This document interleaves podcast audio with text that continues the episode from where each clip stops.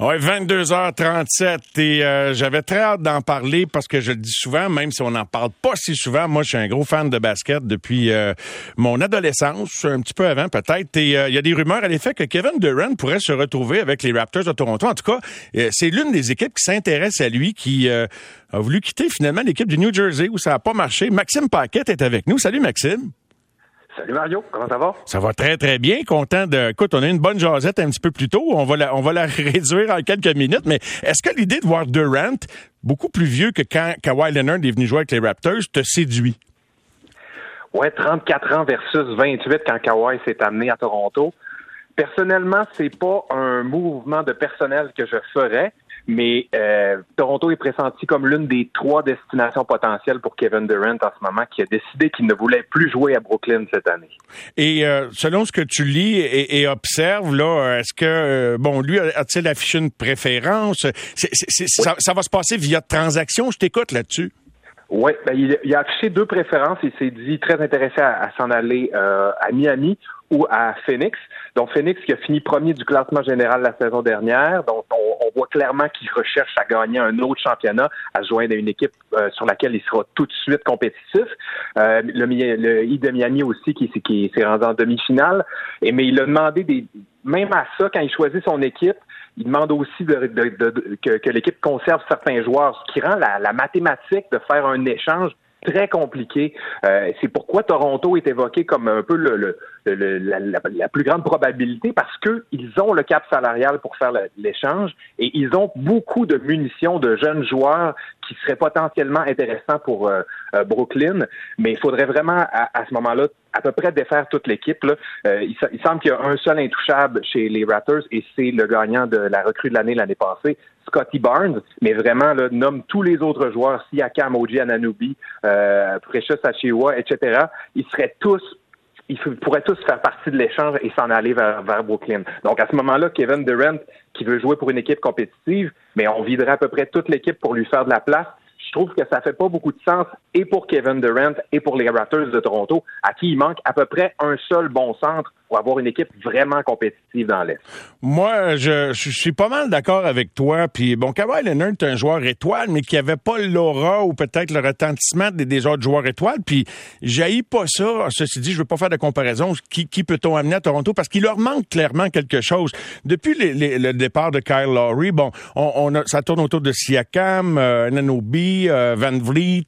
Euh, mais euh, comme tu l'impact que Kawhi a eu quand il est arrivé, ça les a amenés à un autre niveau. Tu te souviens de l'époque précédente de Rosen Laurie? Est-ce qu'on est, dans quelque chose qui ressemble à cette époque-là actuellement que les Raptors dans l'ère post-Kawhi, post-Laurie? C'est vraiment la comparaison que je ferais, Mario. Euh, c'est une équipe qui est très solide en saison, euh, qui, a, qui, a, une bonne chimie d'équipe, mais un coup qu'on arrive contre des joueurs établis, et, et, je dirais des équipes qui ont des centres, c'est beaucoup ça qui manque aux Raptors ben on, on s'efface. Même s'ils ont très bien fait contre les 76ers dans les dernières séries, il leur manquait vraiment l'élément qui pouvait les amener plus loin. Et puis Pascal Siakam, qui est un excellent joueur, qui est un joueur qui a fait euh, certains matchs des étoiles, mais il, lui manque la petite coche là. Il, serait idéalement dans la, dans il serait euh, idéal dans la chaise de numéro 2 dans une équipe gagnante.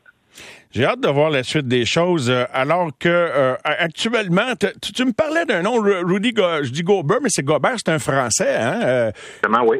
Lui, son, son, cas, qui, qui vois-tu arriver à Toronto derrière Durant? Parce que Durant, là, a une nom qui fait ombrage à, d'autres, mais il y, en a d'autres à considérer. Oui, en fait, c'est DeAndre Ayton qui, avant que Kevin Durant se, manifeste pour, pour être échangé, c'était le gros nom euh, de la période de, de, de, transaction en ce moment. C'est un centre, c'est un jeune centre et c'est un peu embrouillé avec son entraîneur dans les dernières séries éliminatoires, mais il n'a que 23 ans. Il est mobile. C'est un des, des, gros joueurs euh, que, qu'on recherche. Puis je te dis, moi, je pense que ce serait vraiment un fit parfait euh, pour les Raptors. Et puis, si tu me parles de Rudy Gobert, je te dirais que oui, là, c'est un peu euh, l'échange étalon qu'on a vu dans les dernières semaines. Les, les Timberwolves du Minnesota sont allés le chercher, Rudy Gobert. Mais Rudy Gobert, c'est une star. C'est un gars qui a fait des matchs des étoiles, qui a gagné trois euh, titres de meilleur joueur défensif, mais qui vient pas révolutionner ton équipe. Il, il fait à peu près rien du côté de l'attaque. Donc, et, et, et, pour lui, on a donné cinq excellents joueurs et quatre choix de première ronde des prochaines années pour euh, les, les Timberwolves de Minnesota. Donc pour eux, c'est vraiment on doit gagner cette année, sinon ça va pas très bien pour les prochaines années parce qu'on pourra pas recruter à peu près rien et qu'on va être pogné avec Rudy Gobert qui en série habituellement fait pas grand chose. Donc je reviens aux Raptors.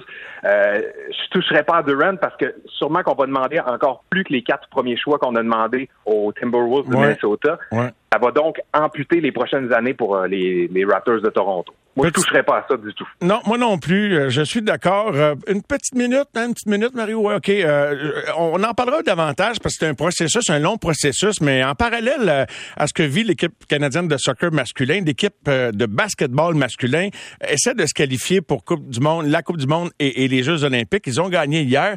On a, on a un bon groupe. on est loin de. On, on parlera pas de Steve Nash ce soir, mais il y a plus d'espoir ou autant d'espoir que quand Steve Nash est arrivé dans l'équipe nationale il y a quelques années de cela.